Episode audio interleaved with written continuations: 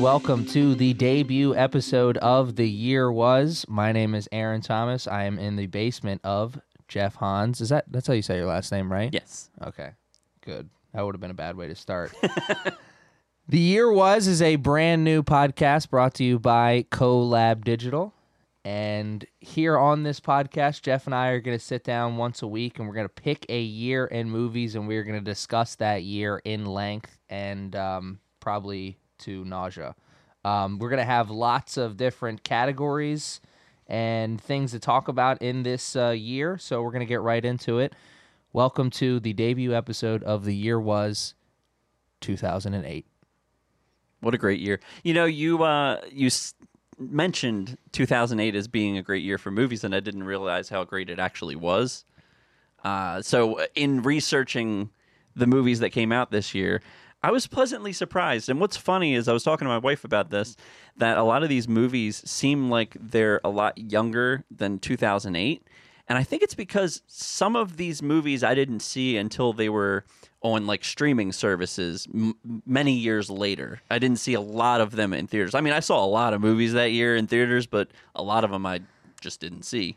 I think I had the same thought, but it was kind of a reverse in terms of like I saw it in the theater because I think full disclosure, I before we go any further, I was in seventh grade. I started 2008 in seventh grade, and uh, when 2008 ended, I was in eighth grade. So I was young. So I saw a lot of these movies in the theater, but obviously at that young of an age, it's going to have a different impact on you than it does now. So you know, looking when I was doing the research and looking back on these movies, it's like man this is a really great year, and you don't you don't realize it until you lo- look back on it and just yeah, See, it's I it's it was a lot graduated of fun. in 2006, so that was two years removed from high school. And what's funny about that is, uh, at that time, I was living with my grandmother, so any like expendable income kind of went towards just going out to the movies. Mm-hmm. So just just by the sheer amount of movies that I saw in theaters this year tells you how much expendable income I actually had. yeah, I was gonna ask because I know that you had talked about you and I had talked about before that your wife like it, early on in your dating, you know, when you guys were dating, that you went to the movies a lot. Oh, so yeah. I was imagining, you know, doing the time math in my head, like this was probably a time where you guys were going to the movies a lot. So that was actually one of the questions I was gonna ask you at one point was, uh, you know, how many of these movies did you did you watch with Good her? lord. Um, Um, it was a lot. Yeah. I mean, uh, I could probably run down this list and, and name at least I don't know 10, 15 movies that we saw in theaters. Well, we'll name them as we go along, and I think we'll probably name a few of them here in this first category. Uh, this first category is going to be called the Rundown. The Rundown is IMBD's 20 biggest movies at the box office in 2008. Before we go, just a guess. Obviously, I already have the answer, so I'm not. I don't have a guess. What is your guess for number one? I would say Dark Knight had to be, and and that's just all the hype that came behind Heath Ledger's death, and people were hyped up about Heath Ledger even being able to play the Joker character. Um, not only you're you're right and i think it's a pretty obvious choice when you when you bring if you just google search movies that came out in 2008 two of the big ones that come up that you're first going to see are dark knight and iron man so they're going to be the first two that pop out to you. Like yeah those probably make a lot of money so. Bond does traditionally well, so probably Quantum of Solace did well. it is it is in the top 10 so let's um so we so we already know what number one is. Dark Knight was number one, five hundred and thirty four million dollars at the box office, and you said it right there. Um, the opposite of what happened to the Last Jedi. This movie was blessed by the death of Heath Ledger, as horrible as that is to say. Right. Um, a big part of why that movie was so successful was the hype around him playing that character, and then his death. And it's like, wow, guys, this is he's incredible in this, Right, right. And everyone saw that based on that, and it was true. and then him being nominated for awards, you know, uh, posthumously, it was like all every star that could possibly align for that movie to be successful. I mean, not only being a, a Nolan film, like it's just everything came together for that movie to be popular in the in the theater. Yeah, it really it was just a it was a crescendo of I don't know of all the nice things that happened, and it really kind of was a theme of that year too, because and we, we'll get on to this later on. Um, number two is Iron Man, and that made three hundred eighteen million dollars at the box office. So that surprises me because that kind of kicked off the Marvel universe. it did. It was the very first and- Marvel Universe movie. Well, I mean, technically, the Hulk movies kind of were kicking that off. It was it was like dipping their toe in the sand and trying to like figure out the whole Yeah. universe, and um, it just kind of surprised me that Iron Man did as well as it did, being kind of like starting off the MCU. It is. It was. I, I was surprised to see it at number two. I thought it would crack the top ten, definitely the top twenty. I was surprised to see it at number two. I do remember seeing that movie in the theaters. I'm sure you saw that one Yeah, in the theaters yeah. too. Um, I remember seeing that in the theaters. It was awesome, super cool. Um, Jon Favreau, I'll say this till the end, is never will never get enough credit for what he did building that movie, building the MCU as a whole. I mean, the, I mean, he's this- influencing the Star Wars universe now. The man just has no limits. He's, Exactly. and he did Elf. This guy cannot do wrong. Uh, number three, I have this one simply written down as the Shia LaBeouf Indiana Jones movie. it made 317 million at the box office, and all of those people wish they could get their money back. So I, that's one that I specifically avoided seeing, and I still have to this day not seen it. Oh, I've seen it But- once, and it's ugh. But what's funny is my wife has seen parts of the original trilogy, but she hasn't seen them all all the way through. But she loves Short Round. That's funny. That's funny. All the way around there. Number four at the box office was Hancock, a really weird movie that I remember really liking at the time. It I don't think lives on well. Like I, I don't think It's it still- holds up well. So but we it, usually go to sleep watching movies. Like we'll instead of turning on like you know the news to go to sleep to or something like that, we'll turn on a movie and just leave it until the TV goes off. And that's still one of those ones that I come back to every once in a while to watch. So it does. I think it has rewatch value. really maybe it's Yeah. just been a while since I've seen it. Uh, 227 million at the box It office for surprises me that it was that high, though. I don't think that it was that quality of a movie to crack that high into the list. I think a lot of that has to do with the fact that Will where Smith, where Will Smith was at his career. Will Smith being Will Smith. Yeah, and this is probably maybe a year to two years after Pursuit of Happiness, which is probably Oh, his yeah. biggest film. Yeah. Um, number five, WALL-E, two hundred and twenty-three million at the That I- box office. I absolutely believe that. oh, and it's Yeah. and it still holds up to this day. One of the best movies. It's awesome. Um, super fun. Doesn't make you feel good It's- at certain parts, but It's one of my favorite Pixar films, and there's not even a word spoken until like 35 minutes into the film, So which cool. tells you how much you can do with just visuals and and and a little robot that cleans up trash. And particularly when something's aimed towards kids, because if that was aimed towards adults, a lot of us would be like, "What the hell's going on?" stupid. Yeah. But if kids can sit there and watch a, a robot roll around in dirt for a couple of hours, I think an adult can. exactly, or at least you should you should try. Number six, another animated fu- uh, film, Kung Fu Panda, two hundred and fifteen at the box office. so you probably aren't going to believe this, but I've never seen any of the Kung Fu Pandas. I have seen like maybe ten minutes of the original movie, but I played the video game through, so I know what happened in And the I- movie. but I love Jack Black. Like, Oh, love him. I mean, come on. Um, number seven, a film that I think is safe to say that we neither of us have seen, Twilight, 191 at the box office. I saw Twilight not in theaters, but over a friend's house. I was hu- uh, hungover, and I remember watching it to the point that uh, Robert Pattinson, uh, that's his name, right? Yep. Okay. Robert Pattinson is like, I want to show you what I really am. Oh, no! And then he starts sparkling in the sunshine, like glistening, and he's all diamond plated or whatever the hell.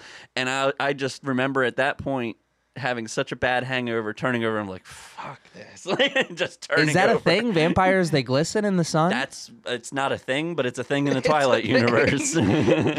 Number eight is another animated movie, and I think it's um I think this is going to be a trend we see a lot in this um category moving forward. I think you're going to see a lot of animated movies in the top twenty, particularly in the top ten, because uh, uh parents love taking their kids to the movies, and they love to have an excuse for them to sit there and be quiet.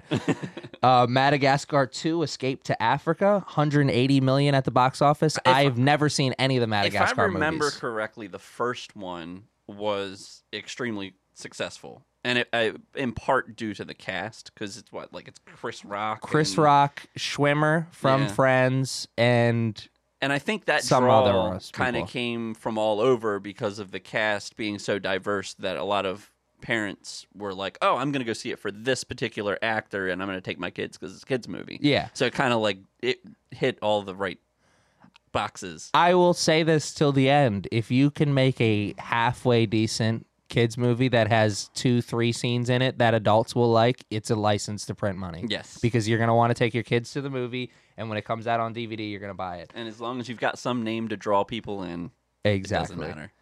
Uh, the Missing Link with Hugh Jackman that came out this past year. No one saw it. It was awesome. Everyone's gonna love that movie in ten years. I'm calling it now. Number nine. Here's you, uh, James Bond, Quantum Solace. Is that how you say it? Yeah. Quantum of Solace. Yeah. 168 million. Uh, I believe you could stop me if I'm wrong here. This is the second Daniel Craig James Bond movie, right? I can't remember if it's the second or the third, but I recently rewatched this.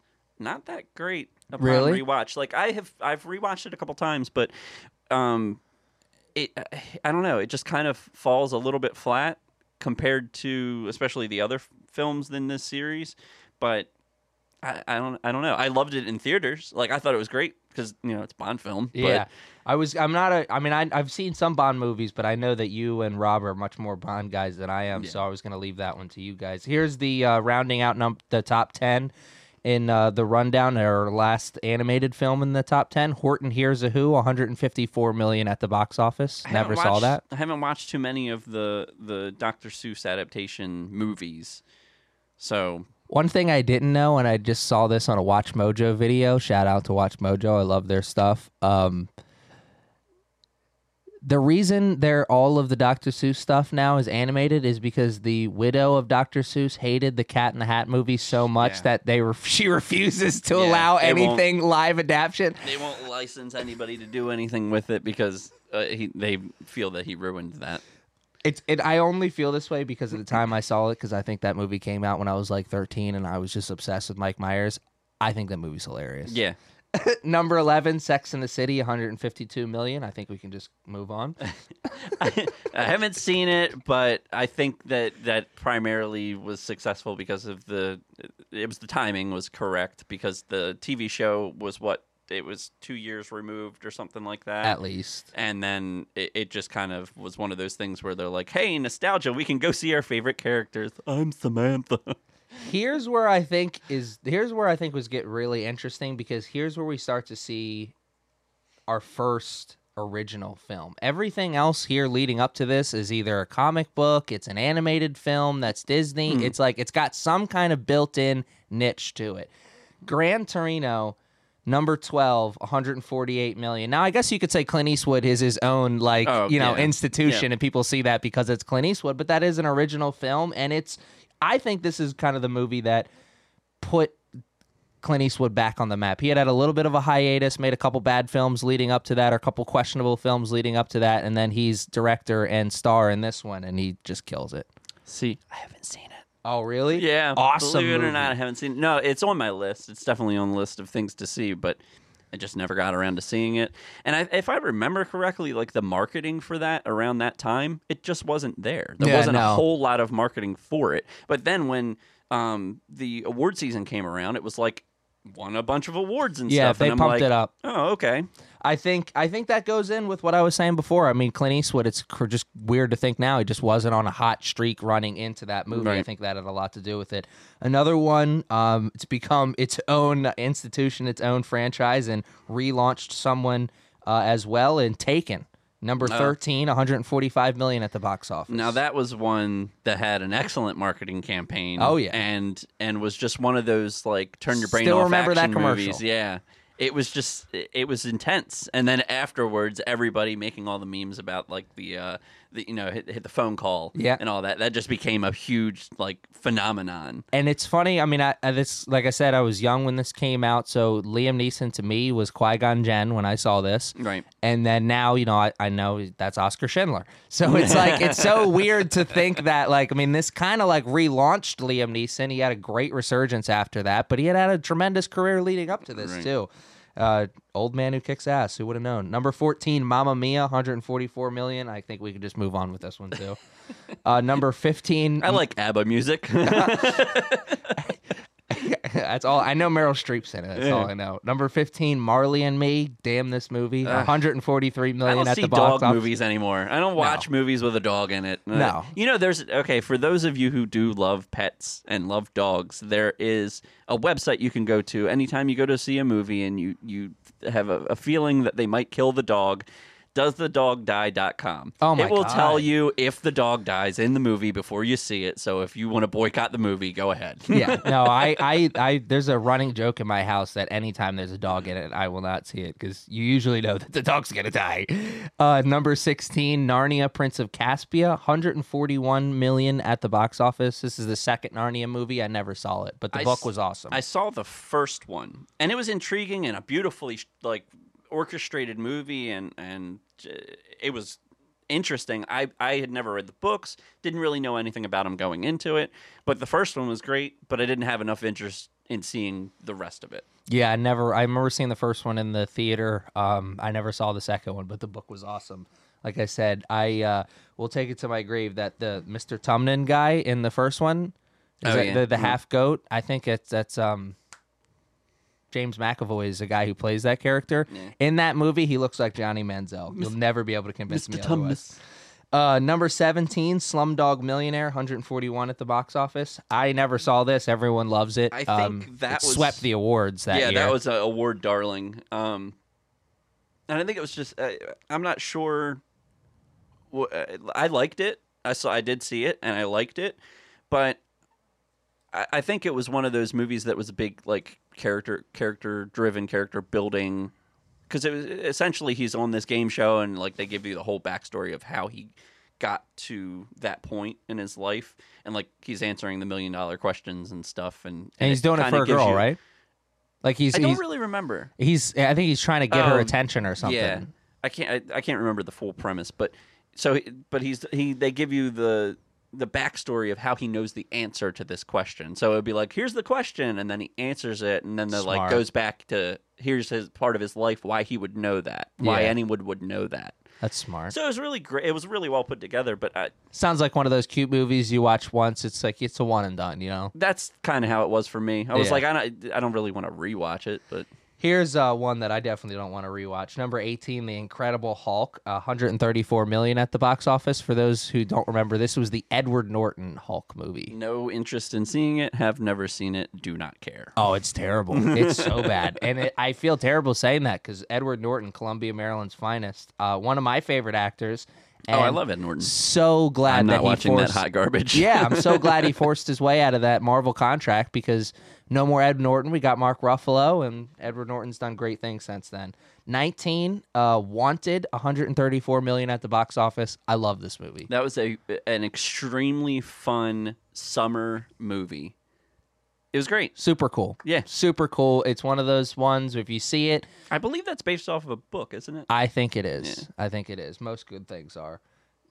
Uh, number 20 and uh, rounding out our list at 130 million is the Get Smart remake with Steve Carell and The Rock. Which I've heard is real actually really good. Yeah, everyone that I've ever heard talk about this movie says it's like, hey, you got to watch it. I know no one likes it, but it's actually kind of funny. Never I've, I've heard good things. I haven't. It's not one that drew my attention. There- It's like The Rock. I don't know what the year was in his career, but there was a year like there's a, a point in The Rock's career where it's like everything up to that year you just don't want to watch. Like I, I don't know if he got a good agent or if he just started picking better movies, but it was like at some point The Rock was like, you know what, I'm actually going to stop making absolute as, garbage. But as cheesy, Like, as cheesy as they were, like I liked um, Walking Tall, but that was a remake from a movie in the seventies. Um, I think this one was about like the drug dealers selling like cocaine or something Mm-hmm. like that. And I think in the seventies it was like some like the town was like se- someone in the town was selling weed or something. It was something like innocuous. something white people don't go to jail Yeah. for now. um, something that's probably legal now. um, and uh, what was the other the uh, Scorpion King? Yeah. was cheesy but still entertaining. Yeah, he kicks a lot of butt in that movie. Yeah, All right, well that's uh that's our um that's our top 20 list of movies at the box office. You had number 1 Dark Knight 534 million and number 20 Get Smart at 130. So it's crazy to see, you know, that's a that's a it's a big difference in money there. 130 million to 534 million. I'd be interested to know what the worst grossing I bet you can find that. We could probably that could be a lookup on IMBD at some point.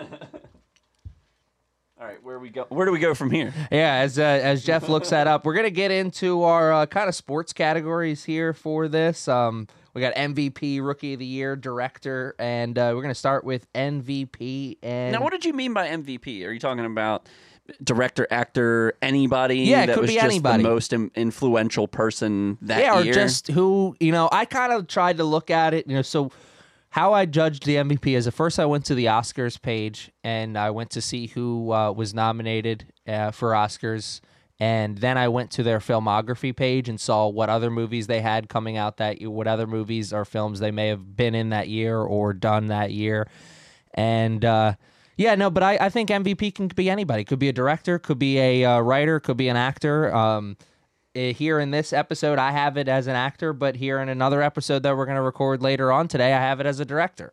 So um, yeah, just I think whoever had the biggest year, you know, when you look at the whole year in movies, what uh, person stands out to you the most? And uh, I think this, once I say this name, it'll be pretty obvious to you. MVP, I had it between two people, and that's Heath Ledger and Robert Downey Jr. Heath Ledger for The Joker, uh, Dark Knight, obviously, and Robert Downey Jr. had Iron Man and Tropic Thunder that year. It's true. That's tough. I would go. I would go as far to say Nolan, just because he was on a hot streak. He was uh, putting together, orchestrating some pretty large talents in in Dark Knight. Like Yeah, to and put some together large set those- pieces and as well. Large set pieces, a lot of action, a lot of. I mean, the dude just has vision for that kind of stuff. A lot of innovative stuff too. Like everyone's kind of seen who are huge movie buffs like us who have seen how he did the flip on the eighteen wheeler. Like that's all Yeah. practical Yeah. effects. Like that Which was is- kind of stuff that was not really happening that Which at is that like, time. hey, are, are we going to do this CGI? And he's just like, nah, we're going to flip a truck. Yeah. And like for somebody to come out and say that, especially in the advent of a time where like, you know, that we were talking about the, um, the uh, Mr. Tumnus, those movies. Oh, Narnia. The Narnia movies. Yeah. Like huge CGI everything, you know, And green gu- screen the whole thing. and a guy who's not Steven Spielberg. Like, I mean, Nolan, like, we're talking about Yeah. this in 2019. This is 2008. Nolan is still building this world. I mean, he's coming off Prestige and Batman Begins. So, Yep. like, he's got some pull. And but he's he's not Steven Spielberg at this time, and uh, Yeah. now like Nolan walks in, he's like, "We're fucking doing this," Yeah. and everyone's like, "Cool, sweet, I'm glad to be on your team." I mean, I've just Like, loved everything that he's done up to this point. So it's just like, That is a that's a great little uh little throw in. The only and I I thought about him putting in there and the only reason I didn't put him in there is because it's the only thing he did. And I just thought with Heath Ledger, you know, this being like such a huge moment and not just for him, but like such a huge moment for everyone. Like everyone For who loved that movie, like you just hold on to that I mean, cinema in general, because I mean, up to that point, I think everyone kind of knew him. You know, the what was it, the the last night, or what was that? Uh, he did The Patriot, 10 Things I Hate About You, and um, he was also coming off of Brokeback Mountain at this point Ah, as well. Okay, yeah. So Brokeback Mountain kind of set the tone for what he was capable of. Yeah. and then leading off of that, going into a superhero movie and and just knocking it out of the park, like Playing the Joker Yeah. too. Like, Yeah. I I mean, people, it's it's it's really difficult to think about this now because once again, we're looking at this in 2019. Everyone was like, "Dude, Jack Nicholson killed that. How are you going to do that?" You Yeah. know, and it's and like, even Nicholson was like, "Watch yourself, kid." Like, yeah. Um, but I, I, you know, we're talking about Heath Ledger. I think we do want do want to bring up Robert Downey Jr. It's this is another one we're looking at it in 2019. It's really hard to look at it from those eyes back then. Robert Downey Jr. in blackface. What can I say? yeah, exactly, exactly. And Iron Man, like Favreau had to go to bat for him to be Iron Man. Disney, like uh, Robert Downey Jr. is coming off multiple not drug charges. Not, like not a Disney image. It You know, definitely was- was not. far from being Doctor Doolittle. Honorable mentions here for MVP. A solid year for Brad Pitt, who had Benjamin Button and Burn After Reading this year. Yeah. Um, he was nominated for Benjamin Button, and he totally stole the show in Burn After Reading. Uh, this is the first and certainly not last appearance by Meryl Streep, who is in the honorable mentions as well for Mamma Mia and Doubt, which is one of my favorite movies from this year. Uh, Rookie of the Year. This is, um, I think, going to be a tough um, category moving forward because it's kind of hard to figure out, you know, who what actors are really rookies, you know. But I went with a little bit of a curveball here on Rookie of the Year, and I just went for the Marvel Universe slash superhero genre in general because I kind of think this It- was the bomb really- that exploded that. it kicked off and showed that you can adapt um, something that wasn't exactly the biggest draw as far as a comic book because Iron Man honestly wasn't a huge huge seller. I had one Marvel. cousin who liked Iron Man, and I thought he was a nerd. and and they had the show, they had the cartoon show, but that also wasn't like a huge huge draw. And so you're taking I mean, look what they've done with um, Guardians of the Galaxy. That was a flop. That was Yeah. a commercial failure for for Marvel, but they brought now out it's these my characters. grandmother's favorite superhero they movie. bring out these characters and they do it in a way that you've got you know big names uh, playing these characters and you give them personality and you put them on the big screen and all of a sudden everyone's buying a rocket raccoon toy uh, it, I mean, it's like it's like Neil Peart said in uh, in Limelight from uh, in um, the uh, the Rush song. I mean, the real relation is the underlying theme, and it's it's the relation to these characters and finding a way to relate to people in tights who are saving the world. Sounds kind of crazy, but you know, Disney, Marvel, Christopher Nolan, these super geniuses have found a way to do it. and what's funny is that i think that um, favreau has a way of tailoring his movies towards the careers of the people that are in them because Iron Man in a lot of ways does mimic the life of Robert Downey Jr. doing these big grandiose things in a way that he realizes is not probably the best way to do it and then having a life-changing moment where he goes to jail, he goes in the cave and then emerges out of this in in a, a blaze of glory, rise of the phoenix Yeah. type situation. Absolutely. So it's just it's crazy how all of that gets catered kind of towards the careers of these people he's working with. I think that's one of the reasons Favreau pushed so hard for him because he knew that he was going to understand that arc probably better than anyone. I mean, it's like I, I want an American cheeseburger. Like it's everyone knows that story. Can we give uh, a- another MVP award to uh, Robert Pattinson from Twilight? And the reason that I'm giving it to him is because he took a chance on doing this movie, and it ended up being a super popular series. And A then lot of cash in his pocket. and then from that has risen to in recent years some of the greatest acting that I've ever seen. Yeah, and now he's Batman. Like I, I actually, I was about to get to the honorable mentions, and he was the first one I had here Yeah. uh, for Rookie of the Year because I think Twilight was his first big break. Say what you will about those movies, but you cannot dispute what he's done since then. He is a tremendous actor. I think he's one of the best actors working right now, and he will be nominated for an Academy Award within the next five years. Even if you want to crap talk those movies, regardless of whether or not people like them in the general public, they were extremely successful, and people went out in droves to see them. A lot it's of like, cash in the pocket. It's just like the uh, what's the uh, the Fifty Shades movies. Yeah. horrible movies, absolutely terrible. But people went out in droves to go see them. a lot of cash in the pockets. People forget sometimes. I think people forget sometimes. This is a business, and at the end of the day, uh, the money is what, what matters most uh, in the business. Uh, Dev Patel, who is the main actor in Slumdog Millionaire, he's another guy I have here as honorable mention for Rookie of the Year. Slumdog Millionaire really is first big film. He's had a couple really good performances since then. Uh, he was in a movie called The Lion. The Man Who Knew Infinity, which is another one, and he's playing David Copperfield in a movie coming He's out. gonna uh, be David soon. Copperfield in a movie. Yeah. that's crazy. I like that though. I know, isn't it interesting when I saw that? And uh, my last honorable mention for Rookie of the Year, uh, Hurt Locker wasn't his first movie, but I think it was the movie that put him on the map, and that's Jeremy Renner. and and Hurt Locker, if I remember correctly, won movie of the year at the Oscars. I'm fairly certain it did. and that movie really was a fantastic, intense Awesome. movie. But uh, what the cont- point of contention, and this happens a lot with those types of movies, is that it was like a slow burn, Mm-hmm. and people were like, "There's a lot of air in that," and I didn't really like that. But it was a lot of tension building, and uh, you're diffusing bombs in the Middle East. So Look, I, I think people who nitpick on that that movie are probably just repeating things that somebody else has said to them because if you watch that movie, that's not the stuff that sticks out to you. It's the intense moments that stick out to you, like when he's defusing the bomb, as you said. like that's that stuff's intense. So here's a category that I know you're going to be interested in. Um, director of the year, I have that as coach of the year, and I have for director your man Christopher Nolan, Dark Knight. Um, Can't really argue with that. I'm sure. I'm sure you don't want to. I had um, Darren Aronofsky, He, I have him in the honorable mentions. He's the wrestler that year. the wrestler. I thought honestly the the wrestler uh, was such an accurate portrayal and this is what I've heard from other wrestlers that have retired and talked about the, the movie. oh, and I've been to wrestling shows like that. It's, It's, such very an accurate portrayal of what it's like to be a former wrestler trying to continue on with that fame and the only skills you have are wrestling. Mhm. So you're blowing out knees and you're breaking limbs and and you know you've got terrible joints, but this is all you can do because that's all you have.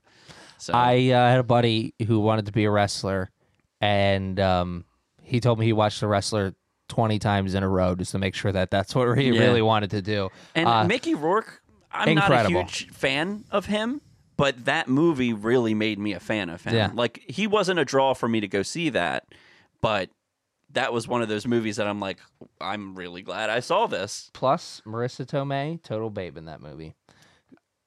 A lot of people like Marisa Tomei, and I think she shows shows herself in a couple of movies. I've never been a, a huge fan. okay, so uh, yeah, that's a hot take and a half. Um, so we have director of the year. You have Darren Aronofsky. Aronofsky. I had no way I said that. Yeah, Aronofsky. There we go. Aronofsky. And I have Christopher Nolan. Some of my honorable mentions. I already said I had Darren there. I also have Kathryn Bigelow uh, for Hurt Locker. David Fincher, who had Benjamin Button that year. Gus Van. I forgot that Fincher did Benjamin Button. Yeah. and I, I forget that because it is it is his style, but I think the content doesn't feel like it would be his content. Super weird. Yeah. You know, actually, I, it's funny that you say like that him- because when I looked at his filmography, it's like boom, boom, boom, boom, boom. Oh, that stands out. Like, It's like him doing um the Social Network. How that marriage came to be, I have no idea.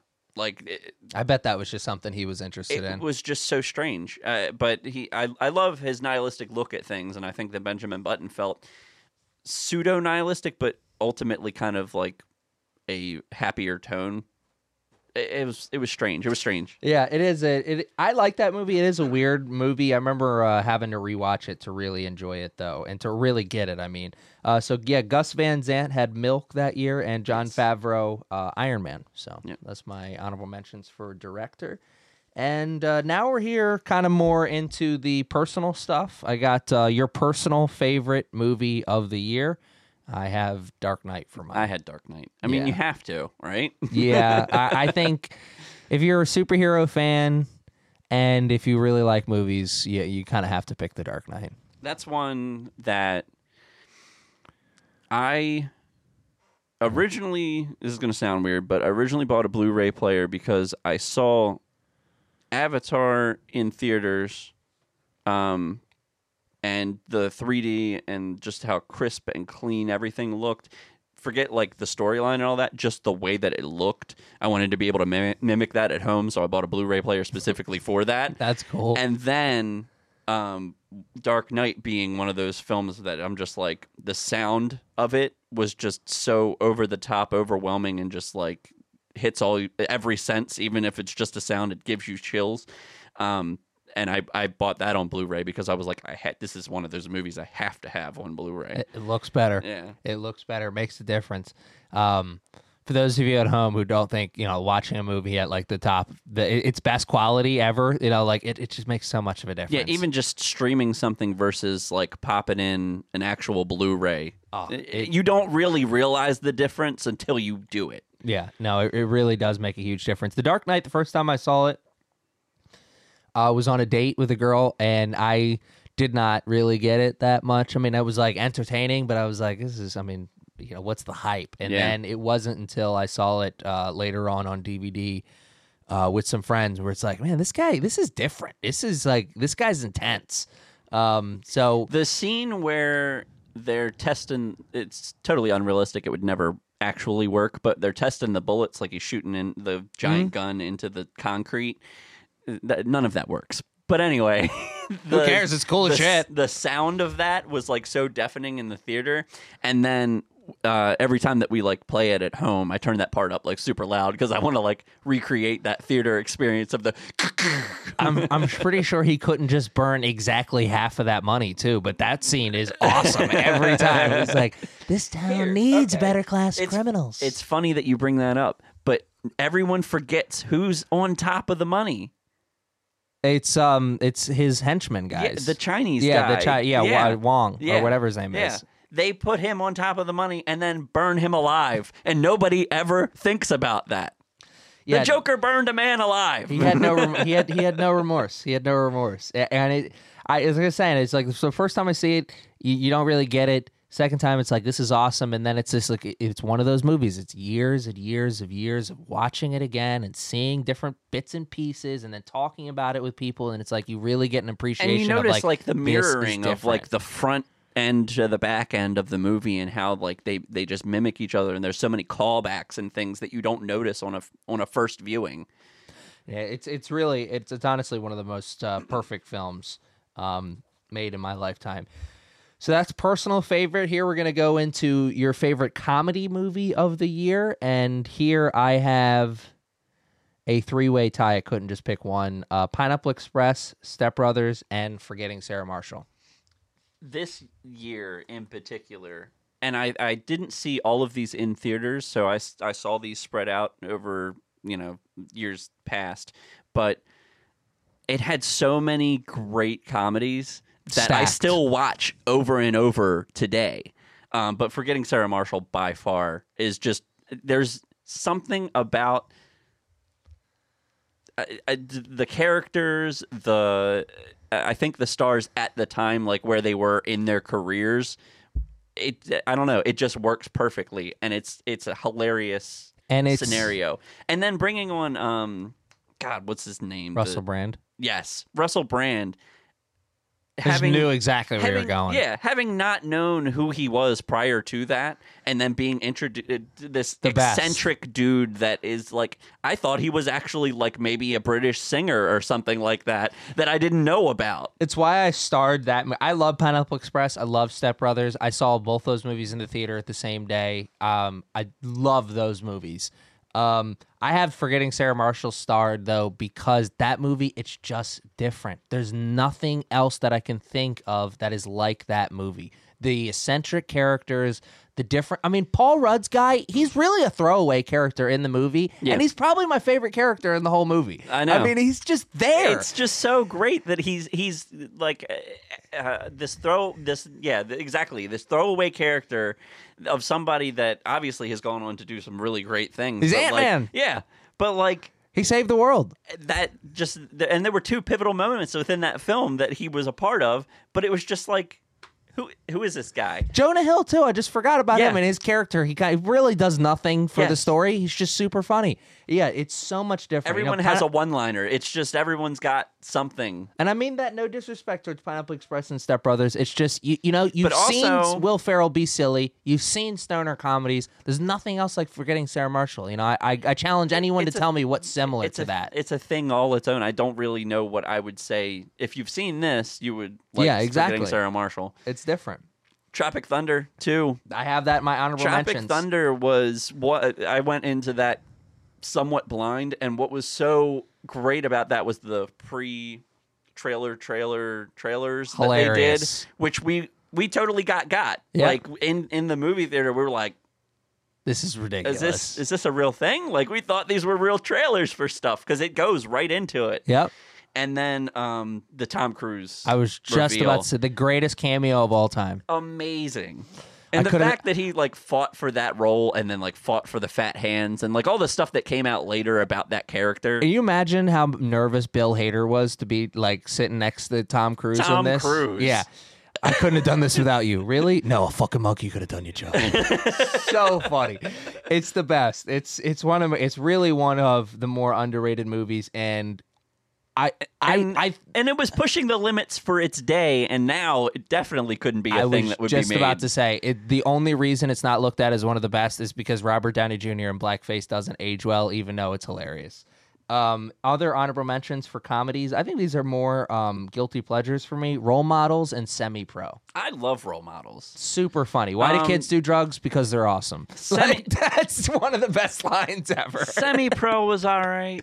Um, uh, you don't mess with the Zohan. I, I actually like that a lot. I have that in my guilty pleasures. I didn't want to spoil it. I love that movie. Yes Man is another one that I like a lot. Red Bull. Have you seen In Bruges? Um, I have. It's a dark, dark only bits and comedy. pieces. It's it's a little hard to get into, but like if you like, um, just really super dark comedy. I know Colin Farrell's in it, so I'll like it. Yeah. He- He's one of my Um, guilty pleasures. Sex Drive is another one that we saw in theaters, not really knowing too much of what it was going to be. Didn't really have a lot of big name people in it. It's got um a like cameo bit piece with uh, Seth Green Mm-hmm. in it, and that character is fr- he's Amish. Yep. that character is friggin' hilarious. That was one of those uh, ones that um, somebody that I was friends with in uh, middle school and high school had that movie on DVD, and we watched that like every time I was at his house. I love. It's a funny movie. I downloaded a extended version of that. and Really? it's like a it's meant to be stupid. They're like, do not watch this unless you've seen the original. Oh, okay. and all they do is add random naked girls running across the screen like not even done well it's just like they'll put boobs and penises random places What a job. yeah it'll just be like what a job, Mom! I want to work in Hollywood. um, action and thriller of uh, of the year. I Dark Knight. You know, we already had that for movie of the year, so um, that was pretty obvious for action thriller. Honorable mention: Iron Man, Taken, Wanted. Those are all movies we already talked about. Here's uh, three movies we haven't talked about: Defiance, which is a Daniel Craig movie uh, set in World War II, where um, him and uh, his brothers they uh, save a bunch of Jews. Awesome movie. I remember seeing that at the Senator with my dad. Super intense. Uh, Bronson is a Tom Hardy movie where he plays Yes. Bronson. That is an Yes. awesome movie. that is a very intense movie Yeah, and I I, I, mean, it, if you know the story of like the guy that it's actually based on, Yeah. it's not too far of a stretch of what the guy actually is, which makes it even that He's much praised more the movie. insane. yeah. yeah. It is, a, and I think that is really kind of the movie that put Tom Hardy on the map. He had been acting for a while in that movie. He was actually in a Star Trek movie before then, but like Bronson, I think was the movie where people was like, "Wow, this guy Tom Hardy is is legit." Here's a movie that I'm really interested to talk about with you. One of my favorite movies from this year, and one of my favorite movies overall, Cloverfield. Ooh. So this is interesting for a couple of reasons. Um, I don't know if you know much about the marketing campaign that came along with Cloverfield. I don't It remember was- it. It was I saw Cloverfield first- late. It was one of the first movies that utilized um, social media to advertise its film. Really? So what it did is, you know, the whole story arc of like he's moving to Japan because he's working for this company. So they created websites, social media pages, and um, like all these accounts and stuff all over the internet to uh, make this fake soda company. Um, talking about they're doing offshore drilling and all of this stuff to kind of set up the premise of they're going to be drilling and this thing's going to come up. So this kind of all blends into the universe that because like people are always clamoring about the Cloverfield universe Yes. that Abrams is. So this and is then they created social media pages for like a lot of the main characters to where it was like leading up to the film he's like you know doing this blah blah blah i'm going to the the, the carney fair whatever with my girlfriend and that ends up as like part of the the tape that like gets overwritten where he's like on the ferris wheel with her and stuff Yeah. like that so like leading up to the the movie like those posts were getting put on like his facebook page and stuff i don't know if it's still up but you could probably look up the information on it It's probably on YouTube. and then it, like leading up to it was like oh i'm gonna be bon voyage i'm going to japan in two days and then it was like the release was two days later of the of the film and then you kind of got like you're wrapped up in the world That's because cool. like they created all of this this you know this fake soda company and this like all this stuff so That's they created cool. they they create it was almost like um, the modern version of what the Blair Witch Project did, where it's like you couldn't really fact check the Blair Witch Project because Yeah. the internet wasn't like a really huge thing. And so you kind of had to do your own research and like who's going to really do that at that time. Yeah. But then, like, since people were using the internet to fact check things, they kind of used it against people to advertise the film, which That's was so a genius marketing campaign, but it doesn't get done anymore. I think that that's probably a big reason why that movie has lived on in such infamy and is is is strong a universe. You know, it, you got uh, it wasn't 10 really, Cloverfield Yeah, ten Cloverfield Lane, and then the Cloverfield Paradox, which is actually my favorite movie out of all three. I liked 10, 10 Cloverfield Lane. I just loved um, uh, John Goodman, yeah. is incredible in that movie. I just liked the. I don't. I don't like anything time travel that is like. Here's a mind fuck. like, yeah. ooh, sweet. You came up with something interesting. um, drama movie of the year. I have Doubt here. Like I said earlier, this is one of my favorite movies of the year. I had a tie with the wrestler and Milk, but go ahead with. I haven't actually seen Doubt, so I don't. I don't know anything about I it. I would suggest seeing it. I remember watching it with my dad. Um, couple years after it came out, and I remember being really into it. And my dad, at the end of the movie, goes, "You like that? That was fucking weird." and it's it's like you know, people just look at movies differently because it is a movie about this person who thinks that a priest molested a child, and it's it is all about the seeds of doubt, and you can have an idea of what happened. But until you know for sure, and or you were there, you just don't know. And it's a really, really awesome movie. Meryl Streep, Amy Adams, Viola Davis, Philip Seymour Hoffman. Go fucking see that shit. yeah, Like, a- yeah, yeah. like- I was gonna say you just uh, you sold me on it just by naming people. Yeah, everyone at home go see that. So you had Milk and The Wrestler. Yeah, the wrestler I would pick as my best drama, just because it turned uh, an actor that I wasn't particularly keen on into somebody that I like immensely respected, and and it, it just the accurate portrayal of what that life is like, and and I- just the the struggle that he went through throughout the film of like picking up the pieces and then just dropping everything and just I'm pretty sure Sean Penn won the Academy Award for Milk I too, think he for did, when too. he played Yeah. uh, Harvey Milk. Yep. Josh Brolin in that movie as well. Awesome Yeah. performance by him, and James Franco is awesome my, in that. Movie. My buddy Dave well. always gives me shit, and he says, "You've never seen Milk," and I'm like, "I've seen Milk." He's like, he, he just for whatever reason thinks I've never seen it. yeah, it's a it's a really good movie. Um, honorable mentions I have here for drama: Revolutionary Road. Tough, tough watch, but uh, if you can get through it once, it's a one and done. You don't need to watch it twice. But Leonardo DiCaprio, Kate Winslet are both fantastic in this Yeah. movie. Uh, Benjamin Button, we already talked about that one. Hurt Locker, another one we talked about. Gran Torino. Here's um one we haven't talked about. Seven Pounds. I don't know if you ever saw that. It's a Will seen it. Smith movie. Kind of a weird movie. Um, I needed a second watch on it the first time I saw it, but I was young. Um, be interested to watch it now and see what I thought about it. It's a weird There's movie, but it's good. So these weird commercials keep coming on.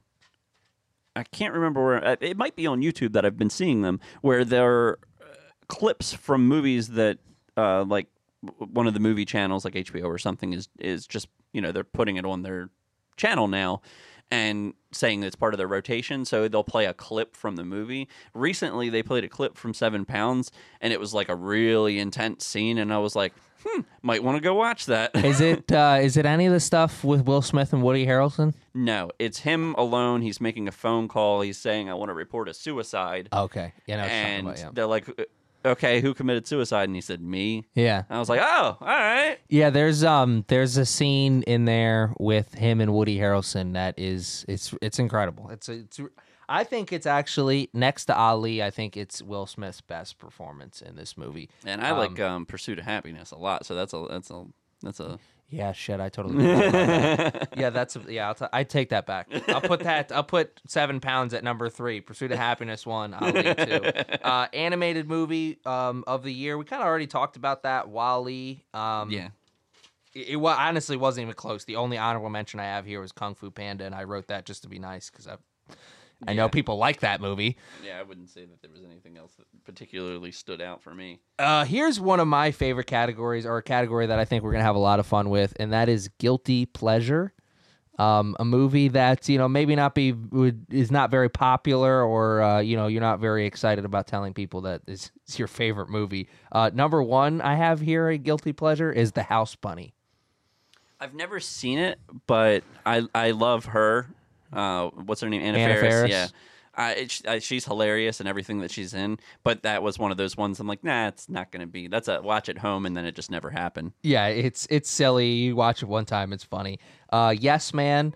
It was a movie you brought up earlier. I really like this movie. I remember seeing it in the theaters. I was obsessed with Jim Carrey as a kid, so I would watch him in that. That's anything. a rewatch movie for me. I, I've rewatched that a lot. I I don't think I don't think it falls under the category of um of guilty pleasure. I just I think it's a funny movie.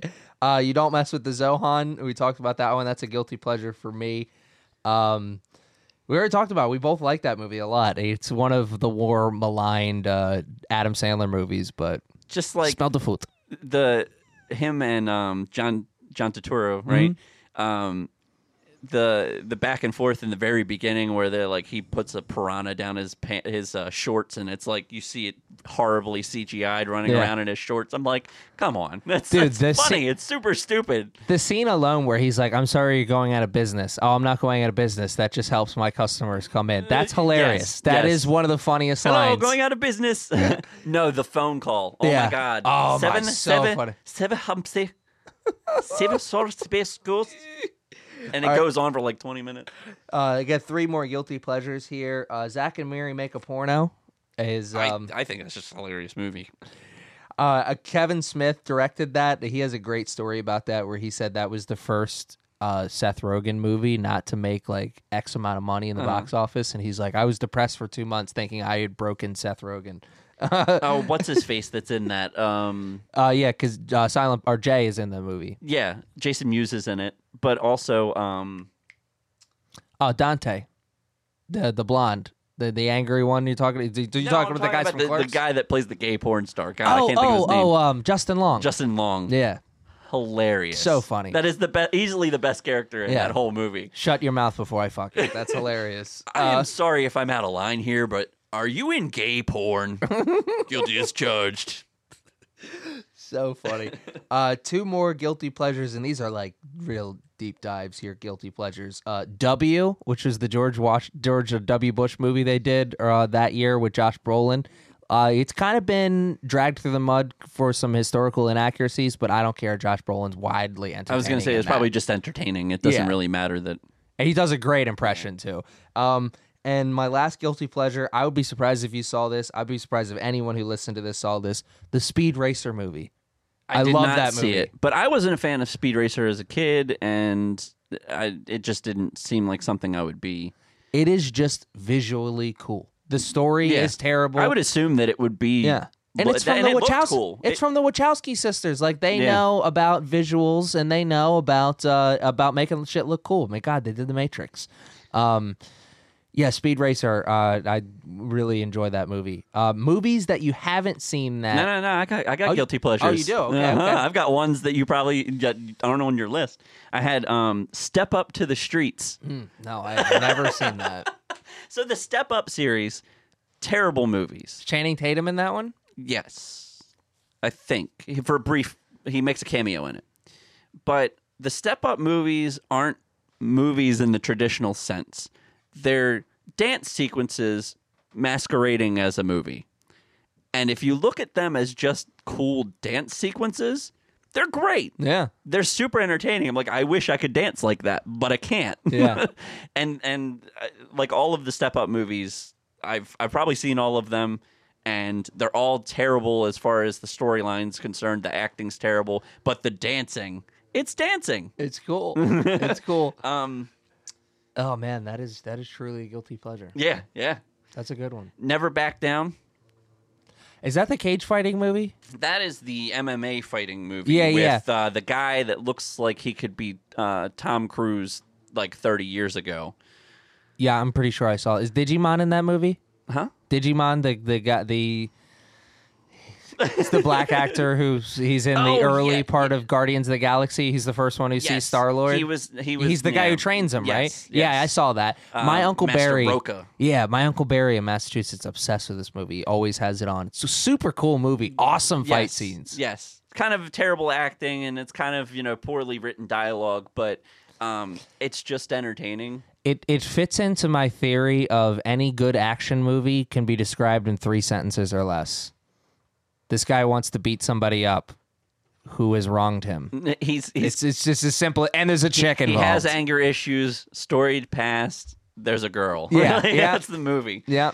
Um, and then the last one is Jumper. Oh, I love that movie. Yeah. And that's one of those ones that has such a great, phenomenal concept. And then you've got um, what's his name with the silver hair in it? Samuel Jackson. Samuel L. Jackson's in it, and Samuel L. Jackson was kind of like the name to pull it, pretty much. I, I think that his star power was enough to pull people in. And like, hey, look. Anakin and something else. Yeah, Anakin doing some other thing, and they realistically set it up to have a sequel. But I feel like the execution was poor enough on the film itself that that, that will never happen. I also think that they grossly underestimated how much the internet hated Hayden Christensen. Yes. I mean, and I really like that movie. I think I- it's the super cool. for it is great. I mean, who wouldn't want to be a kid being able to like transport yourself anywhere in the world at any given time? Right? Best idea Yeah, ever. It's it's super cool. super cool. And the visual when he jumps the I mean spoiler alert. Uh, but when he jumps the house, that's awesome. That Yeah. was so cool. Yeah. Lots of awesome visuals in that movie. Um, movies you haven't seen that you want to see from that year. Uh, Quantum Solace is one that I have here, and um, the boy in the striped PJs, which I think I just writing it down as PJs seems a little disrespectful since I know it's about uh, Pajamas. yeah, I know it's about a little boy in a Nazi prison. IP Man and the Changeling. I know I said that wrong, but it's an Angelina Jolie movie where uh, her kid is missing and the FBI tries to pass this imposter kid off as her kid. Angelina Jolie was nominated for the movie. I want to say I saw this in theaters because this sounds really familiar. I remembered it. Yeah, no, I did see this in theaters. I remembered it when I read the when I read the bio line. I was like, yeah, I remember seeing. I don't remember hearing about that, but it wasn't something that would spark my interest at the time. But I, now I was like, I want to see that shit. it was super freaky. Sorry about that. No, you're good. Um, no, yeah, that movie was definitely super freaky. Uh, uh, that one and a movie that is actually pretty similar to that was, and I can't remember the name of it or what year it came in, but it was around the same, maybe within a five year span of that. There was a movie where um, all these kids are just like getting disappearing and and everyone like doesn't remember their kids but one of the, like the main character remembers her kid and then like starts Mm. Oh, going to yeah, yeah, people yeah, and telling them about. and all that and then like they about. they start chasing them down and it like it's like people get sucked up like in the in the trailer somebody gets sucked up into the sky like randomly like that movie was very similar to how that other movie is yeah uh, freaky Yeah, get somebody's uh, take somebody's kids away from. That's a pretty setup. That's a setup for a pretty solid movie. I mean, how many people can relate to that and and, and feel uh, a, a certain way about that? I know it's a movie that you and I have talked about before. The the Hugh Jackman movie where he's going out and looking for his kid. We oh, remember that one, Prisoners. Yeah. Yes. Ooh, Yeah, Nelly. that's- that one's nuts. That was one of those ones that went under the radar for me, and I hadn't hadn't seen it. And then I was on Reddit one day, and people were asking about like, you know, what's the best movies you've seen, or blah blah blah. And Prisoners kept hu- coming up, and I'm like, I don't even know what that is. And I downloaded it and watched it, not even seeing a single trailer for it, for it, and it just blew my mind. And Paul Dano in it is just insane. Like, so good. He's he's he's the best. He's he really is one of the best. Um, did you have any uh, movies that from this year that you haven't seen that you wanted to? Gran Torino, definitely. Oh, yeah, I have to talk yeah, about it. That's that's been on my list for quite some time. It's just not. It's just not one of those ones that I've watched. Yeah, you definitely have to check that out. It's an awesome movie. Uh, so we'll move on to trends from the year. We're getting on to towards the end of the episode here. Uh, trends from the year. I think the trend is pretty obvious, and I think we talked about it uh, a couple times here. The beginning of not just the MCU, but uh, the whole start of the superhero explosion. So you, you had talked about that, but another no- thing that I noticed about 2008 that I didn't notice at the time, like the trends that were happening. It, it often happens with movies. You don't notice it because the studios kind of time these things to come out around each other, and you notice that like there there'll be a movie that's like, oh, this is exactly like so and so. Like, um, so they did this thing where a lot of comedies came out that are like irreverent comedies. And they're like these like taboo subjects or they'll they'll talk like forgetting Sarah Marshall is just like they they were kind of raunchy and like you know, it was full frontal male nudity and like Yeah. there were certain things in there that was Yeah, like the whole sex ah, scene where it's ah. like a performance thing, you know, that was out there. and then stuff with um, Tropic Thunder and um, in Bruges, I was telling you about it's very dark comedy, and it, it was just like tons of movies that had come out that were that I didn't realize all came out this year that I still watched it today to until today. Um, Zack and Miri make a porno, Pineapple Express. I mean, a movie about making a porn to settle your debts, and a movie about you know a special strain of drugs that's going to get you killed by a drug dealer. Like, yeah. yeah, no, it's a great point. I mean, it was definitely out there. You don't um you don't see as many movies like that. Usually you get one sausage party or you get one like what was the movie they made this past year with the with the little kids? The Seth Rogen Oh, movie. yeah, yeah. yeah. You usually get one of Um, those. Good Boys. Yeah, good boys. hmm The other thing that I noticed th- that was a trend for this year was terrible parody movies. Mm, Yeah, I think superhero movie was in this year. Um, something like Meet that? The Browns. Um, I can't remember the entire list of them, but there were about disaster movie. Uh, I think was date movie this year. Yeah, date movie. That's what the, that was the one that I saw. Date movie. Date movie was in the list. It, there was a ton of like these crap parody movies. God, you remember when that was a thing? and I think that they were trying to get the ta bite off of the fame and success of Scary Movie. Yeah, totally. Scary Movie did it right, and then continuing on with the tr- the the series, they kind of knew what they had, so they kind of played hard into the ridiculousness of that this is even successful, and. Then they come out with these movies that are like, oh, we can make fun of the whole date movie genre. You also like just think about the time period that Scary Movie came out.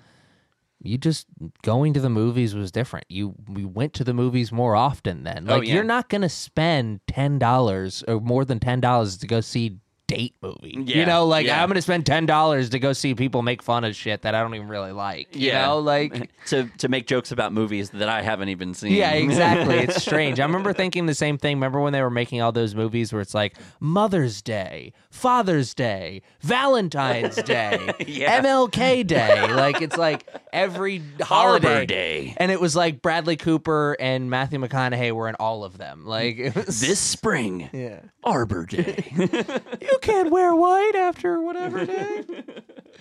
Yeah, that's funny. That whole trend just died, like the parody movie. I remember going to the theaters, probably was around this time, and seeing a parody. It was like a sports movie parody, and Yeah. thinking it was actually pretty funny when I was just a kid. So, yeah, it's final thoughts on the year since uh, I- It was talking for a long surprisingly time. A better year. When you mentioned 2008, I was like, I don't really remember a whole lot of stuff coming out that year. But for comedy, like for me, all the comedies that came out were just absolutely awesome. And then just entertaining movies. Like it, there were some really great movies that came out, but it wasn't like a banger year for me. But like movies that I rewatch, movies that I have put on as background noise and like kind of like, oh yeah, yeah, yeah, I like that. Yeah, no, I think you make a great point there. There's not a lot of movies here where you're gonna like lock that away in the Smithsonian right now. Yeah. Like I think Dark Knight, I'll put Iron Man in there just because what it means to yeah.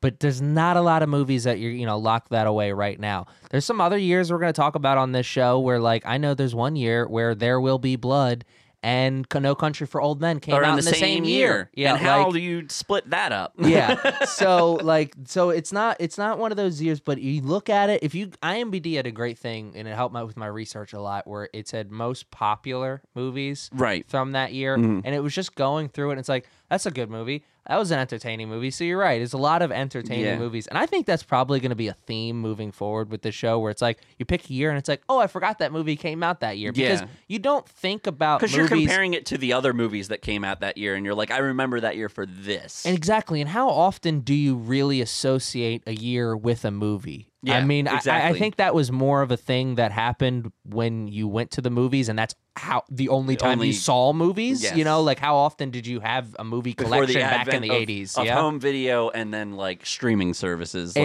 Exactly. completely killed the idea of like, oh, I've seen that came out in this year. Yeah, and I saw that at that theater or whatever. So yeah, but I think the real final thought for me on this year is this is where it all started for me. Like we are here doing this right now in large part because of this year and my obsession with The Dark Knight. You know, I spent years after that movie came out watching that movie and pausing it and then running over to the uh, mirror in my room and trying to like recreate the Joker's face or his like tone and scenes. Like I, he that character and his portrayal of that character just grabbed me so much. It really i didn't i still wanted to be a professional athlete at this point but that planted the seed of hey maybe one day you could be an actor and uh, Yeah. later on it blossomed into yeah that's what i want to do so you know the dark knight and uh really the iron man movie too because i remember seeing that movie in the theaters with my dad and just like it was so cool and you know, just this year is where it all started. I don't think we'd be doing this here if it wasn't for uh, I don't think that was the year that completely got me going, like as far as the filmmaking is concerned. But looking back on the year that was, there's definitely some movies that have influenced my way of thinking about movies and my way of of writing and and f- just filmmaking in general. So yeah, fantastic year for movies. And I think that's the best way to end it. I want to thank you guys for sticking around. Uh, debut episode of Collab Digital's brand new podcast. The year was, the year was 2008, and it was a damn good one. We'll see you next time. See you next time.